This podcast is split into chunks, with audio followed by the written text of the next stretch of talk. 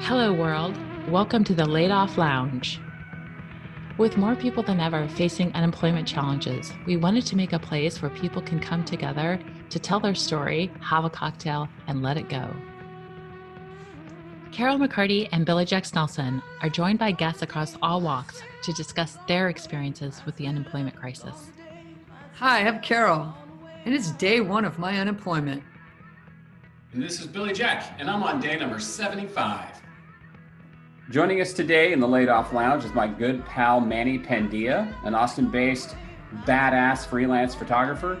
Manny's work takes him around the world to shoot beautiful images for nonprofits, for film festivals, and even for motorcycle shows.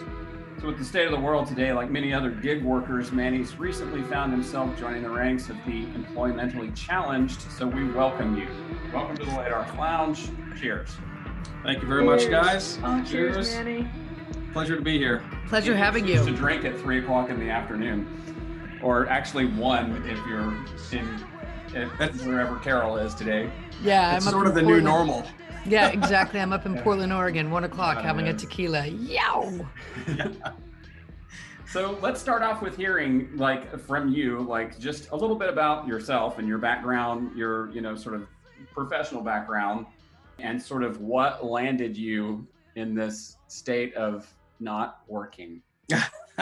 I'm on. Uh, uh, I've lived in Austin for 27 years. I'm on like career 3.0, and um, I've uh, I've worked at a university before as an administrator for many years at St. Edwards, and then um, I left there to start a uh, public media relations firm that serves specifically the motorcycle industry in the United States.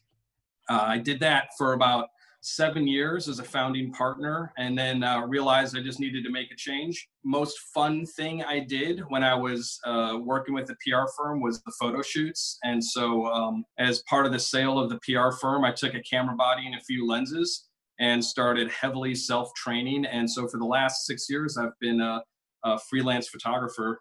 Mostly, I've been operating as a, a sole proprietor. So, just as a, as simple as it can get. Yeah. Right, so essentially, sort of self-taught or on the job. I mean, I can relate to that. That was my favorite part in advertising. Is you know, anytime we got to do any sort of photo shoot or production. I mean, it's everybody's favorite. You get so much free food all day long, and then somebody buys you a fancy dinner at the end of the day. It's awesome.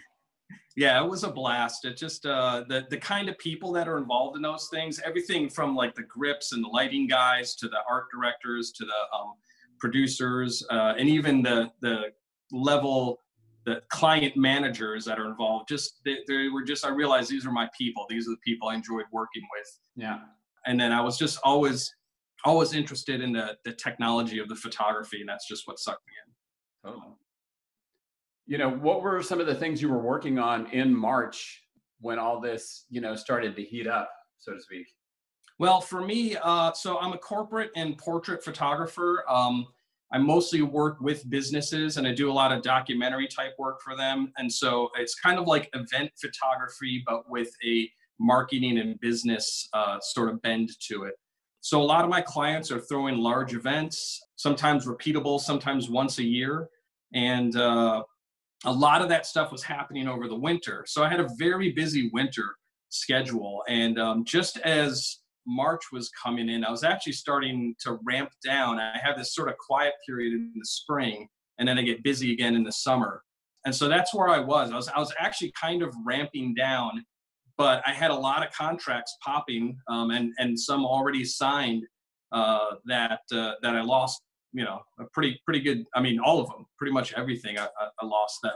So, with that, Manny, how did that come about? Like, you had, you know, clients all lined up to do photo shoots, and it was, was it a type of thing that, like, every day you got a client calling and canceling? Are they canceling, rescheduling? Any money back, kill fees? How did that work for you? Or texting or emails or You know, the the funny thing is that um, only I think two clients actually like reached out to me, and one of them it was like three weeks later.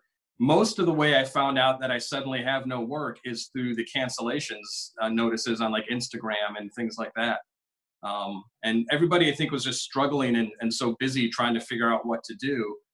I see. So as you just watch sort of the the country shut down one event after another, it's like, oh crap, there went another job. I They did, and job. um, yeah, I did.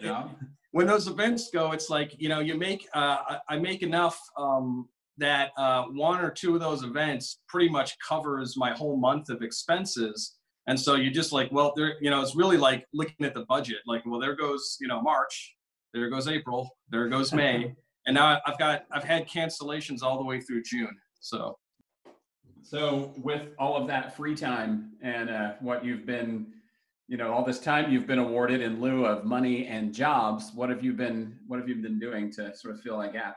you know um uh boy the first week was just a couple of weeks was just shock um it's kind of that shock and awe and you're sort of like i feel like you're just like walking around the house mumbling to yourself you know kind of figuring out what to do and um and it really was looking at the financial stuff and just figuring out where i am and and am i going to do all right like i said i had a very busy winter so um in terms of in- income that's going to carry me but then after you kind of get over that, uh, I've been wanting to make some changes in the business. I think anybody who owns a business as an entrepreneur wants to make changes. It's kind of what we're constantly doing. And so I've just realized that this is the time and the opportunity for me to tackle some of those things that I've been wanting to do. My website's been been down forever, so I'm starting to tackle that, change up the portfolio. What advice would you have with, with with the experience that you've been going through? You know, I, I think the first thing that any freelancer or somebody who's like lost their work like I have has to do is you have to make yourself feel safe. And that could be everything depending on where you are with that. If you're just in an anxiety, constantly panic in the moment, and um, you need to just like take a breath, fit, you know, metaphysically, physically, just just slow down a minute, take a breath, and really like see where you are. And then you have to look at your finances and, and figure that out. So spend your time looking at, you know, what you can do, looking for the programs that are out there, you know, what you can not pay first, that kind of thing. And then looking for that other, you know, if you have to, this is not a time to say like, well, I'm a photographer, you know, it's like if you, if there are companies hiring, you know, and if you got to just take that part-time job or whatever just to get a little bit of work and money coming and do that. That'll help you feel safe. That'll help you feel out of stress then you can start making decisions that are a little more you know kind of longer term and better for yourself and your business and figure it out Right. I, I agree with you that that I mean we share that for sure that doing nothing just amplifies that anxiety and you get in your own head and we all know that's a very dangerous place for most people to be.